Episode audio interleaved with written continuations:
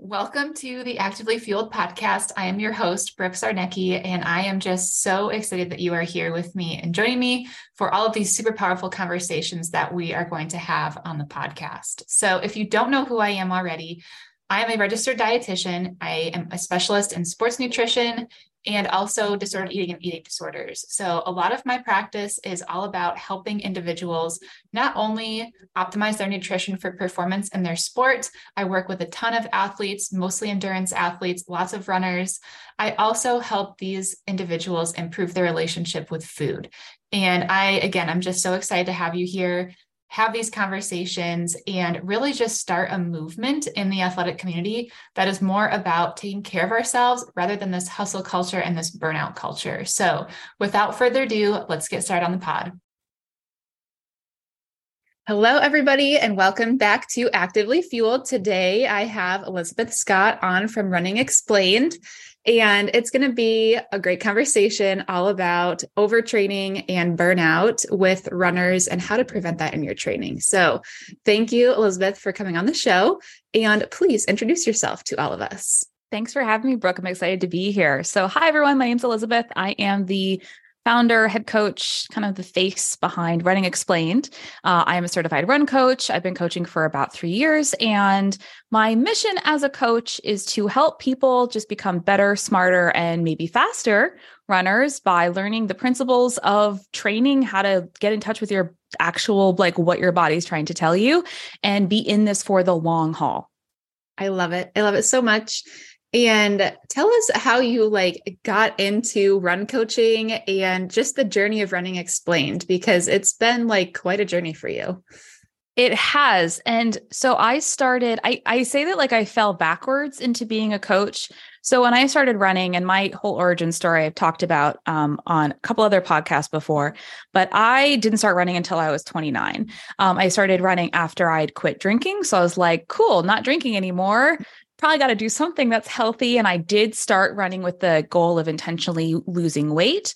And I just totally fell in love with the sport. And within six months, do not do this, children. Do within six months of starting running, I had run a 5K, a 10K, a half marathon, and a full marathon. Oh uh, all, yeah, which was like a crash course, literally a crash course um, into like, oh, distance running. What's this all about? And so obviously, there's a lot that you know I, I feel like i managed to do mostly right. There was a whole bunch that i did wrong and it took me about another i would say year to figure out like oh hold up here. Uh, there's actually a reason behind why we do things in a certain way and what actually is easy running and how should we structure our training cycles? And and so when i really started becoming a student of the sport um, it just opened up this entire this whole world to me that all these questions that i had had actual answers. And they sometimes had really complicated answers and i like things that are complicated sometimes. Um, so when i you know was like okay I, i'm learning all this stuff now. And i was in this instagram you know running world runstagram looking around going nobody seems to be running their easy days easier like nobody seems to know what that is. Or you know nobody's you know understanding how to periodize your training and nobody's taking rest days after their marathon like all these things. And i was like this is really low hanging fruit you guys. Like there's really simple changes you can make to your training that will help you get to where you're trying to go. And so i just started posting about like hey running explained like you don't wear cotton socks. Slow down on your easy runs like really basic information. Like when i first started running explained i really just wanted to talk to runners like myself who came into the sport and had like no like i had no understanding of what the heck i was doing. I was like dove headfirst into it and be like i don't want you to make these same mistakes. So here's what i've learned. And then um and i started and i got a coaching certification. I started like you know totally immersing myself in the sport. And then people started asking me to coach them. And i was like i don't coach. Like no no no. Like i thank you for thinking of me but like i don't i don't coach athletes. Like i'm just here to educate people. And it was totally a part-time gig not even a part-time gig. Like i had a full-time job. This was like an instagram hobby. And then I got more inquiries, and some my, then my one of my best friends asked me to train her for a half marathon. I was like, Ashley, I don't coach. She's like, are you talking about? like, of course you do. Like, just tell me what to do, and I'll do it. So I wrote her a training plan, my first eh, training plan ever. And then I was like, Oh, okay, I can totally do this. And so I started offering training plans. I started taking on athletes, and then it really just snowballed from there.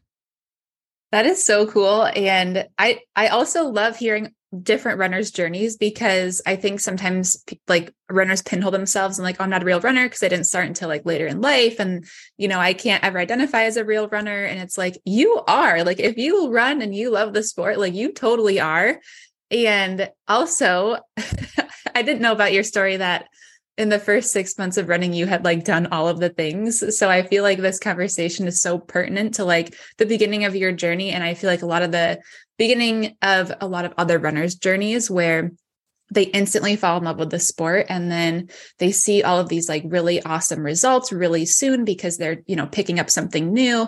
And then maybe they hit this like crash and burn point where they're like oh my gosh like what happened? This is something that i love and now i'm just like totally like burned out. So can you explain like what what is overtraining or like what is burnout in running yeah, and that's a really good point. That is that is kind of what happened to me and my big reset was about 18 months after I started running. And I'd run, like I said, in the first six months, I ran these, you know, first, the first four races I'd ever run in my entire life for these four distances.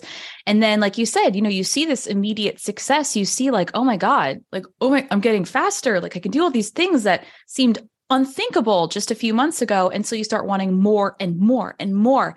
And we don't quite realize that this initial, I want to call it like a honeymoon phase, but it doesn't last forever, right? You can't expect. So I'll give you an example. Um, between my my I ran my first half marathon in December and I ran my second half marathon in April, right? So what, 4 or 5 months apart.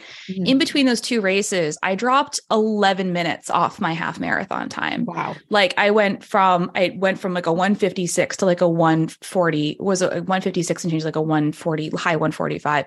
Mm-hmm. Um never in my life will I ever make, I think it's like, it was like a 10% improvement. Yeah.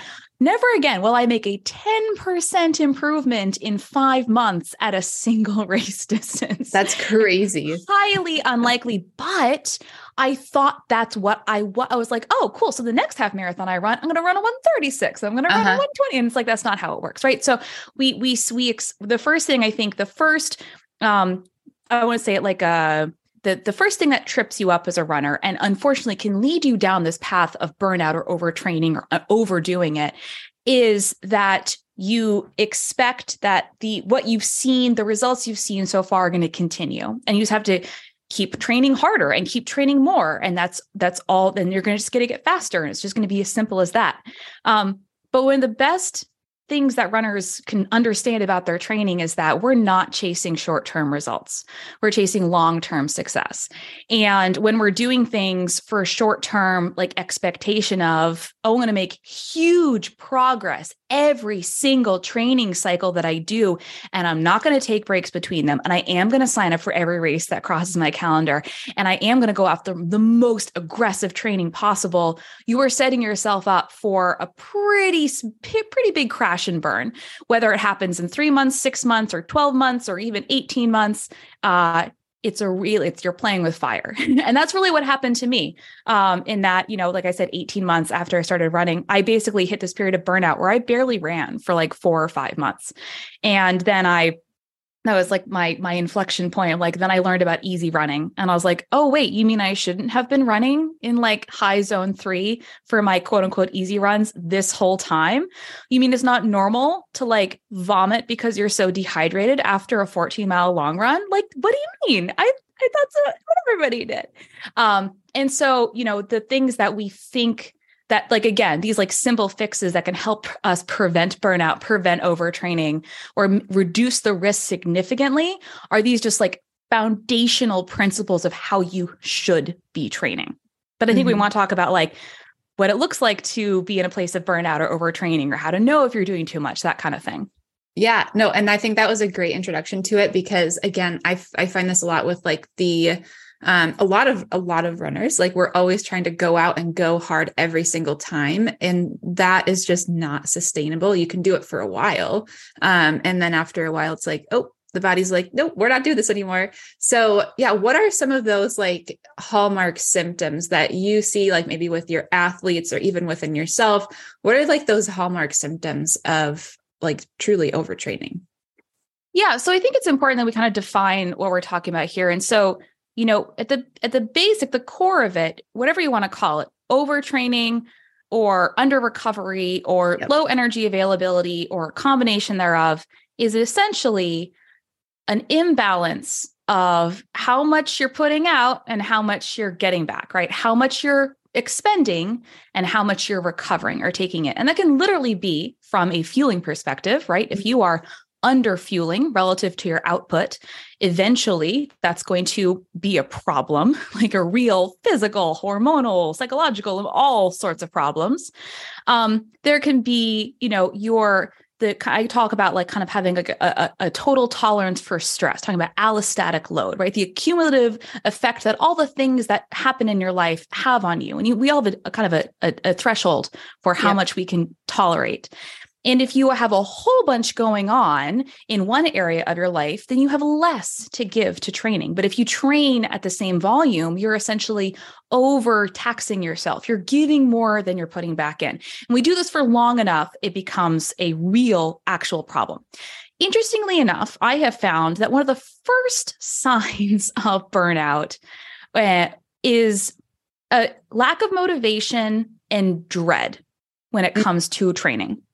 Mm-hmm. So, assuming that an athlete is training properly, they're taking their easy days easy, they are running in the appropriate intensity zones on their workout days, that they're, you know, that they are, they think they're fueling correctly, like all these things, is that um, this kind of sense of like, I just, I don't know. I don't want to go for a run today, but not like we all have those days, right? We all have days we're like, oh, I don't want to go for a run today, but that it's, it's more often than not. And it tends to be around longer runs. It tends to be around workouts. And then eventually it's just not getting better. And you kind of force yourself through it. And then you're like, but I really like, I would literally rather do anything else than go for a run. Like getting to mm. that point of like dread and burnout is typically accompanied by you're not really feeling great on your runs right? Nothing necessarily, it's not like it's wrong. You're not injured. You're just like, I don't know, something just doesn't feel great. And so if we can catch it here, that is a great, really want to catch it as early as possible and back off. Unfortunately, what a lot of people do when they're in this early stage of burnout or under recovery or overtraining, whatever you want to call it, is they double down and they say something, you know what? Ah, I can't believe I've been so lazy. My motivation's been so lacking. I, I've been feeling bad on my runs. I'm just going to train more and train harder. And that's like the last thing you want to do. Paradoxically, when you are in this place of like, oh, you think you should be pushing more, you probably need to actually back off and figure out if you're okay to continue or not.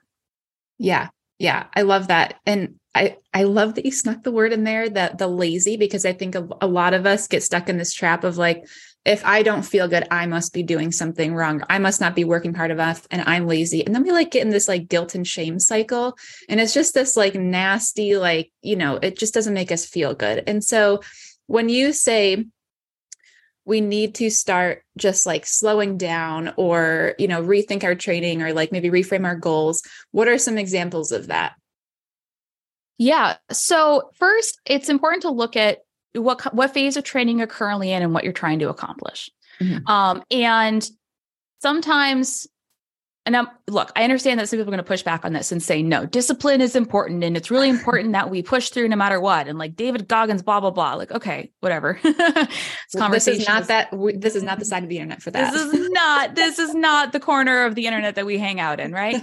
Um, in that it's really important um, to understand what phase of training that you're currently in and you know how to manipulate that. So unfortunately you know if you've left this too late and you're five weeks out from a huge race and you can barely summon the motivation to go get outside and go for a run and things are feeling badly and maybe other things are like maybe you're not sleeping well maybe your bowel movements are not the way they used to be maybe your menstrual cycle is irregular like all these actual other mm-hmm. physical mm-hmm. symptoms maybe like you might be in a place where hard hard blunt truth you may need to just like sit out of this race entirely and take time off from training because something is seriously wrong mm-hmm. we don't want to we don't want to get to that place like i said we want to catch it early for a lot of people like I said, that paradoxically backing off just a little bit, allowing yourself to recover, assuming you haven't been um, undermining your body for months and years, which unfortunately a lot of athletes do.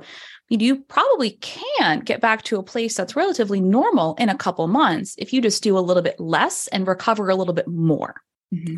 So maybe this looks like, you know, reducing the frequency of how much you're running. If you're running 5 days a week, maybe it goes to 4, right? If you are currently doing, you know, if you have workouts in your schedule, maybe you're doing five total runs and you have two workouts and three easy days, maybe you drop a workout and just do that easy. Or maybe you do all of your workouts easy, right? We might do that and drop a day.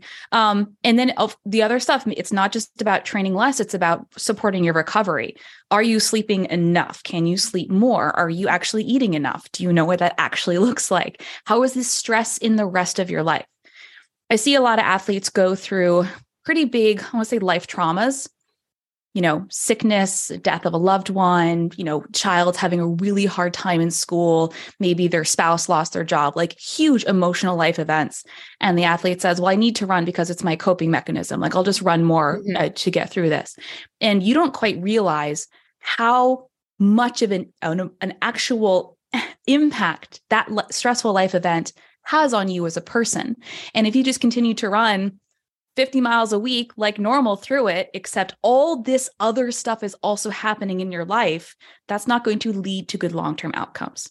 Um, so yeah, it really depends on like where you are and what you're trying to accomplish and what your training currently looks like. But there are ways to reduce your training that don't look like not running at all. If a, if a qualified professional says to you, "Hey, you we really just need to have you take some time off from running," it's probably because something is seriously wrong. Like I would never tell an athlete they need to stop running unless it was genu- genuinely required and probably that advice would be provided in conjunction with some of their medical team as well, right? Mm-hmm. So the goal is not to get you to stop running, the goal is to get you to feel better and maybe doing a little bit less in the short term will help you feel better in the long term. Yeah, absolutely. And so you know i know we're talking about like if if we're in the middle of a training cycle but it also brought to my forefront of my mind like this concept of giving yourself off seasons and maybe seasons where you are not constantly training for something or looking to you know pr or whatever it is whatever it might be. Um a lot of us have a, a hard time with that. So like what is what is your opinion on giving yourself those off seasons to help combat or maybe prevent overtraining from happening later on. It's really important that you match how much hard stuff you're doing with enough recovery. And so it's actually funny. I'm putting together um, like a masterclass on periodization, like planning or training years. Cool. And it's I talk about this and basically that we can zoom in and we can zoom out. And the pattern of what we're trying to accomplish looks the same. Is that if we have something hard, we have a stressor, we have a thing that's challenging for us, it needs to be matched with recovery in order for us to actually adapt and grow. And this looks like an individual run matched by the recovery you receive from that night of sleep, or you do a workout and the next day it's a, rest day or an e recovery run, right? Hard effort matched with recovery, boom, we adapt. We can look at this on a mesocycle phase, so like a four week training uh, phase where you have three weeks where you build and then you take a down week, a cutback week. Same with your training cycles. You have this whole training cycle where you're training for a race. After the race, guess what? You need a recovery period. Mm-hmm. And then if you have multiple cycles in a row where you're kind of, I call it cycle hopping, right? Maybe you trained for half marathon, took two weeks off, and then dove right into marathon training. And that, like then maybe you need something bigger, an off season, a time where you're not chasing any, you're not doing workouts. Maybe you're not logging your miles as like, you know, to the dot something decimal uh-huh. point. It is a time for you to not only physically, but emotionally and mentally recharge. And for people who've come up through the system running in school, you had a built-in off-season called summer.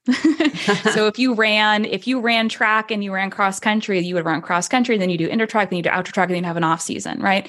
Um, you'd have the summer and technically be base building, but it's a season off from competing, from training to compete. And as adults, we don't get that. We we have this idea that we just need to be training for a race all the time, and that's just not how our bodies like to work. Yeah, I totally agree. And I I want to add something onto here too because I think a lot of a lot of us struggle with this also is like well they feel like they need to be working towards something constantly or like i need to be working towards a race or i feel like i'm not disciplined or i'm not late or like i'm lazy and so i always like to say to my athletes like let's reframe what we're trying to accomplish here because you are working towards a goal you can still have a goal of my goal right now is recovery. My goal right now is not to run a race in 16 weeks or 20 weeks or whatever it is. Um, and so that can be a huge reframe for those athletes that maybe struggle with this concept of just like slowing down a little bit, taking a breather, and letting the body recover so that you can come back stronger. And I think that that is also something we always have to keep in the back of our, of our minds too is the long haul. You said that at the very beginning of the episode. Um, and how if you want to do this for years and years and years, you have to have those cutbacks in order to come back stronger than you did before. Um, any thoughts on that? Yeah. And I, coupled with this, I want to say fear or uh, of fear of taking recovery periods, fear of taking time off. And I hear this a lot from runners like, oh, I need to have a race on my calendar to keep me motivated. Mm-hmm. Like, well, if you if you if you organize your training correctly, each phase of your training has a purpose that moves you forward. It just might not be race specific, right? So base building moves you forward towards your goals. Recovery periods move you forward towards your goals. Typically what I see with athletes who have a real anxiety around taking a real real recovery is they're so afraid of losing fitness. Oh, I don't I mm. can't take time off. I'm going to lose fitness after my race. You're telling me I can't run for at least a week after my marathon? I'm going to lose so much fitness fitness isn't something that you can misplace, right? It's not your hmm. car keys, right? It's not like, oh, where'd my fitness go? All of a sudden, I'm not, you know, fitness, it's not, it doesn't go away if you don't run. If actually you can run, you can miss up to a week of training with like almost no measurable changes at all to your fitness. Now, if you sat on the couch for six weeks, yes, you would eventually detrain slightly. But we cannot keep ourselves in peak condition year round. That's the reason it's called peak, right? So we want to peak at very specific times during our training for specific events. The rest of the time, what we're doing is we're either in our base phase of fitness or we are building towards our peak. Um, it was a, it's a great quote. I forget who said this. It was like Steve Magness or another running coach, something about, you know, focus on raising your floor, not just your ceiling, right? Mm-hmm. So if, if we're reframing, you know, what we call our walking around fitness. Like on any given week, what could I comfortably go do? And for some people, that co- might be running 10 to 12 miles. For some people, that may be comfortably running 45 to 50 miles, right? What's your base? Focus on that rather than comparing what you're running today versus what you ran in that half marathon six months ago, right? Be like, oh my gosh. And I hear again, it's not, it's not about keeping yourself in peak condition all the time. You have to lose a little bit of fitness through the recovery process, but don't be afraid of this big bad, like, if I take a day off, I'm going to lose my fitness. That's just simply not how your body works. 100% and i i see this a lot with athletes that come back from injuries too like they come back from injury and they're like they say that they're starting from ground zero and I'm like, let's take, no, you're not starting from ground zero. You have all of this training behind you. You have all of this training under your legs. You're never starting from ground zero, even though there may be times where you really feel like you are. Your body remembers, your body has that experience. And so it's never starting from zero. You're always like like you said like the raising the floor. I think that's a great analogy um, that a lot of us again need to need that reminder that like in order for you to continue to grow to continue to feel strong even just like again have that longevity the consistency in sport we've got to take that you know the times of of recovery the times of rest.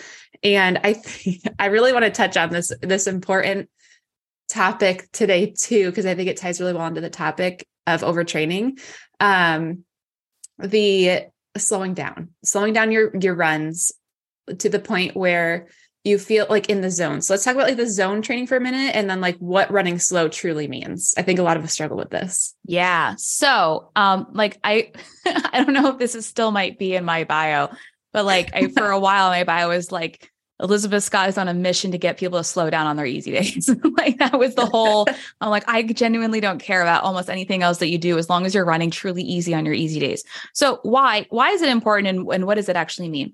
So broadly speaking, we're going to simplify the intensity you can run at, but into three zones, high intensity, moderate intensity and low intensity. And I think low intensity and easy effort running, the way that we talk about describing those things, low intensity, easy, we have to remember that running is still hard. Like running in your easy zone will always be harder than a walk, right? So we are we have to kind of keep in mind what we're dealing with in the spectrum of intensity. It's still running and running is still hard. But we have uh, so we talk about these three simplify it into three zones right so we want to spend a whole lot of time as endurance athletes in our easy effort zone. So this is a zone that's below your aerobic threshold. If you have seen it, I know people are talking about zone two, right? So that means in a five zone heart rate model, you are spending time in zone two or one and two. A lot of people mm-hmm. can't run in zone one. They can't. They can't run that slowly and keep their heart rate that low. Uh, but so we're really focusing on zone two. This is your aerobic development zone. This is where the endurance is built. This is where you get to spend a significant amount of time on your feet building aerobic capacity. Uh, which is a fancy way of saying building your endurance and ability to create energy aerobically and also strengthen your bones, ligaments, tendons, and muscles in order to essentially become more efficient as a runner and run for longer for more overall in general, right? So, talking about raising the floor, having a really strong aerobic capacity raises your floor. It makes everything else above it faster. That's why we can do a whole bunch of work in our easy effort zone and only do a little bit of speed work, a little bit of race specific work, and still then go crush it on race day. A whole lot of times, recreational runners like you and me spend a lot of time in that moderate intensity zone, unintentionally or intentionally, right? So, unintentionally, it's that runners think that they're running in their easy zone, but they're not. They're not running slow enough. And this is usually because of something called intensity blindness, in that they know what running really hard feels like and they know what running hard feels like. So, when they run less than hard, they assume it's easy when it's not. It's actually you haven't you haven't actually gone all the way down the spectrum yet to find out what easy is. So we end up with this place called the gray zone or zone three plateau. Now uh, zone three in the five zone heart rate model. This moderate intensity zone is not a bad zone. There are huge benefits to be found in this training zone. This is where you're going to race most of your marathons and your half marathons, and uh, you know up to probably a lot of 10k runners. If you're a one hour 10k runner, that's about one hour race pace is your lactate threshold. That's the top of your moderate intensity zone, right? So any race that you race between, you know, a one hour and maybe a four hour is going to be in this moderate intensity zone. It's a mm-hmm. very important zone, but only when you spend the proper amount of time there. And if you're there instead of in your easy zone on easy days, that's a problem. And then, of course, the final zone, the highest zone, the third zone is really high intensity stuff, right? So race paces that are faster than our one hour race pace. So it's going to be, you know, if you're faster than a, a one hour 10K runner, 5K, right? VO2 max, really high intensity work. You can't spend a whole lot of time here because this is not a zone that you can do. You can't run in zone in this zone for three hours, right? Um, so if you're if you are finding yourself in your running, spending a whole lot of time in that moderate and high intensity zone. And you are also simultaneously wondering why you are struggling to increase your volume, why you're not seeming to get faster, why you kind of feel sore and tired all the time, and why you're plateauing in races. It's because you're not actually spending time in the zones that really matter, easy effort zones, the majority of your days. Crash course. Thank you for explaining that. It was so beautifully said. I I'm a runner since I struggle with the gray zone. I, I learned this on my last training cycle, my first training cycle post collegiate athletics. And I was like, wow, my entire like college career in the gray zone, in the gray zone, because I was competitive with my teammates on those easy days where we were supposed to be running easy, but we would constantly push the pace. And then when I got out of college, I was like, well, I'm just going to start running easy and still struggled with that gray zone. And I remember distinctly, like, I would go for runs with my dad during college and he was definitely like at that time significantly slower than me because of my training in, in athletics and i would run with him and i would finish the run and i would feel like i could keep going like that was that was really easy and so i look back on that and it's like i need more runs like that and so how do, how do you get runners to slow down or maybe what are some like um what are some uh, my gosh, my words are just like totally gone. What are some symptoms of knowing that you have finished your run in that easy zone versus the gray zone? Yeah, this is a huge, I say, even for runners who intellectually get it, you know, they're like, all right, I, I, I've read the science, you've explained it to me, like I understand it. I get that I need to do this, but it just doesn't feel like I'm accomplishing anything when I go on these slow runs, right? So the the one of the very first uh, ways to make sure to know you're on an easy effort run is what you just described. At the end of the run, could you have keep kept going? Like maybe for a while. You know, if you're running five miles, at, you easily could have run seven, maybe eight, right? Or if you're supposed to run three, you easily could have continued to go for. And I think that's one a weird thing when you're used to running everything in this moderate, even a harder zone, is that when your easy effort runs, they just kind of end. like you just mm-hmm. like slow down and stop and there's no like huffing and puffing or heavy breathing like yeah you're sweaty but it just it's kind of over. Um, another way to figure out if you're in your easy zone is are you can you have a full conversation? Because that tells us that you're below what's called your vent, first ventilatory threshold. So i mentioned before your lactate threshold i mentioned your aerobic threshold. So in this three zone model our the top of our first zone is really bounded by a big a big physiological threshold and a bunch of different things happen at this threshold it's your first lactate threshold, the point at which your lactate begins to rise. It's your first ventilatory threshold, the point at which your breathing rate and oxygen demands start to increase because the faster that we run, the more energy we need to create in order to, you know, run forward.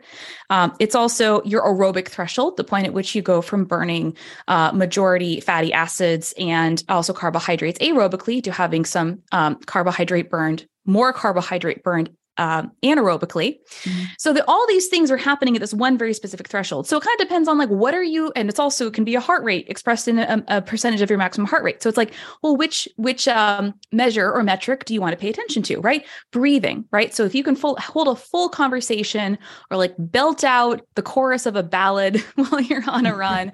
you're in your easy zone. You could not do that. You would not have enough um, available oxygen essentially your body would force you to take more breaths if you were running in a higher intensity zone even that low zone uh, in the moderate zone. Um, if you use heart rate typically although your aerobic threshold is a trainable attribute which i know is a little bit confusing for some people that over time you can move it change it make it mm-hmm. a little bit higher. I typically advise that your aerobic threshold is going to be around 75% of your maximum heart rate you had a VO2 max test done in the lab, it makes you something different. Go with that, right? This is just like bar ballparking. Mm-hmm. Um, ventilatory threshold, right? Uh, heart rate threshold. Um, and then, yeah, does it feel easy? Could you keep doing it forever? And then the most important thing is that you embrace the easy. It's not about pace. It has nothing to do with pace. And you may find yourself running much, much, much, much, much slower on your easy days than you would ever run in a race or in a workout. But the point of an easy effort run is not to run a specific pace, is to spend a certain amount of time in a specific intensity zone. That's it. Doesn't matter how slow you need to go.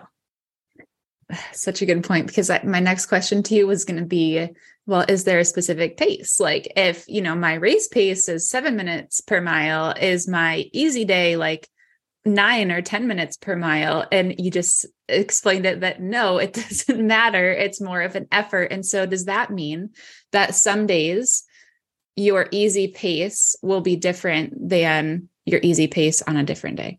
Yes, absolutely. And you have to forget, you can't forget that your effort is always going to be impacted by how rested you are, if you're fueled, if you're dehydrated, if it's hot out, if it's windy, if you're running up a hill, like all these things. But yes, your easy pace can change from day to day uh, and likely will sometimes significantly, especially if you are extra fatigued, right? So the recovery run the day after a workout would be a lot slower than a quote unquote normal easy effort run under typical conditions.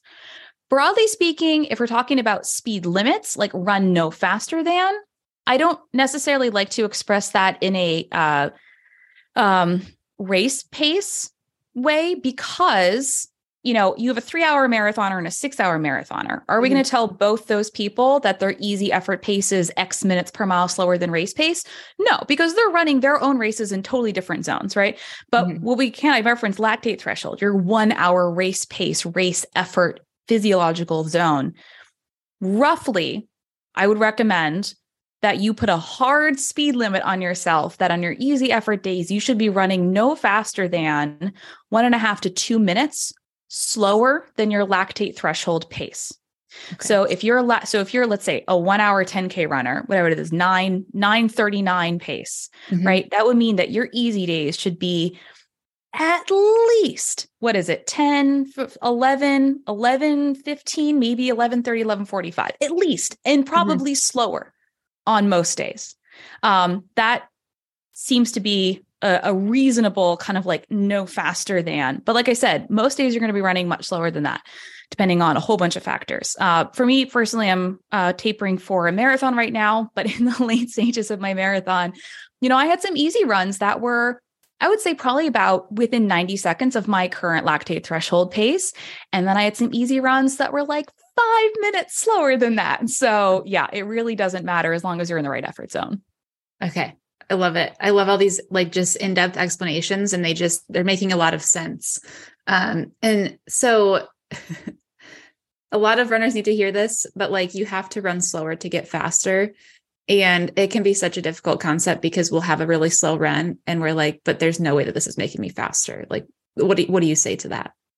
It's important to remember that what you're doing is building skills and building systems, right? So when you go on an easy effort run, you are practicing and building a very specific set of skills and adaptations um, that in the context of all the things that you're doing in your training over time are going to build the fitness that you are trying to express on race day. Mm-hmm. And if we think about it, whatever analogy you want, putting together a, a, cake or building nachos, right? Like we can't have a cake made entirely out of frosting, right? We need cake layers, we need a base, right? And then eventually we'll put on some fancy decoration. But like the the actual meat of the the whole thing, like the base of your training as a, as an endurance runner is going to be this easy effort aerobic running not just because of the explicit benefits that those sessions confer on you as an athlete, but because one of the best things you can do as an endurance athlete is to run consistently over time in reasonably high volumes. High volume is relative depending on who you are. But, you know, if you running easy most of your days allows you to then get the volume and frequency that you need over time to make the changes that you're trying to make. So it does a couple things. I love it. And you know just to tie it back into our overarching conversation of overtraining. How how does easy running you've probably already answered this but how does easy running and making sure that we're in that like easy zone not the gray zone how does that help us prevent overtraining and burnout? Yeah, because again, it goes back to if overtraining, burnout is essentially you're you're expending more than you're bringing in, right? Think of it as a way like you're in debt, except yes. the debt is energy and long term, like just sucking the life force out of you. That's not where we want to be. Is that back to the easy effort running? runnings, talked about those intensity zones, right? So each intensity zone has a different cost. And if I run for 20 minutes in my easy effort zone, that is a lot less demanding on my body than running at 20 minutes at my lactate threshold, right? Um, so they're both 20 minute runs, but they're entirely different things. And one of the things that I see runners really screw up um, when it comes to being on the road to burnout is simply mismanaging their training load. And this is a fancy way of saying doing too much. Mm-hmm. And we have to remember that each run costs us a certain amount and not all runs are equivalent but you can't here's something i also see. I didn't have time to do my 60 minute easy run so i did a 30 minute hard run instead. Those are not the same thing. And in fact i guarantee you that shorter higher intensity run actually was m- more demanding on your body than a totally. 60 minute easy run right? So understanding you know that the different intensities of your runs not only have purposes physiologically, but cost different things to your body, right? And if we are if we're accruing huge costs to our body every single day, you either have to have an unbelievable recovery system in place, which the vast majority of runners barely have an adequate one in place, or you need to be some sort of like superhuman, undiscovered genetic marvel that we don't know about. Um, or we're going to need to make some changes because that's not sustainable in the long term. Yeah, amazing. So, as we wrap up our, our conversation here, what are your big overarching messages for runners out there when it comes to overtraining, when it comes to burnout? What do you what do you say?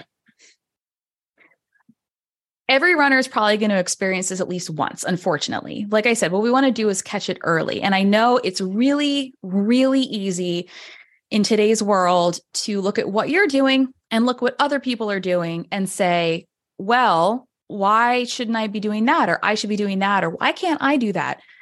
And I really want you to understand that it does not matter what anybody else is doing. I don't care if your best friend ran a marathon and then ran 20 miles the next weekend, right? They're not you.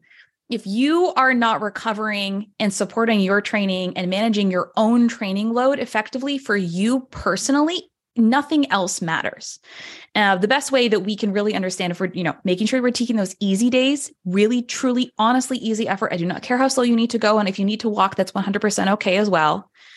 And I know this is obviously nutrition. We haven't even talked about nutrition because I'm assuming obviously it's not my area. You need to make sure you're eating enough. You need to make sure you're eating enough before your runs, after your runs, during your runs if necessary. Under fueling, over over um I would say overtraining. Running too fast on easy days, not eating enough in general, and having very poor life stress management. Those three things are going to take you down way faster than anything else. Yep. Yep, I see that in my experience as well, just from the dietitian standpoint, the nutrition standpoint. Um, I know we see a lot of overlap of the same things. So I love that the way you said that was beautifully said. Thank you so much for coming on the show today. And where can runners find you if they don't already know who you are? yes, thank you for having me. I'm always happy to talk about how important easy running is and to convince a couple more people to actually slow down. Um, yes, so Running Explained, I have a podcast, the Running Explained podcast. New episodes come out every Thursday on Instagram at Running Explained. Uh, I have a ton of resource free resources, free education on my Instagram. And if you want more than free from just the podcast and Instagram, also offer group training, training plans, one on one run coaching, all the usual stuff to help you become a better runner. Yes. Like Elisabeth's Instagram is so good. Running Explained is the best. Um, so if you don't follow them already, follow them. And thank you so much again. Um, I know that this will bring a lot of value to the runners out there. And I just want to say just thank you, thank you, thank you. But um, so well, I, I'm just like having trouble wrapping this up for some reason. but thank you, Elisabeth, for coming on the show. And we will see you in the next episode. Bye, guys. Thank you for tuning into today's episode. If you enjoyed it as much as I did, please leave a rating and a review on the podcast, wherever you're listening to, to help us reach more people.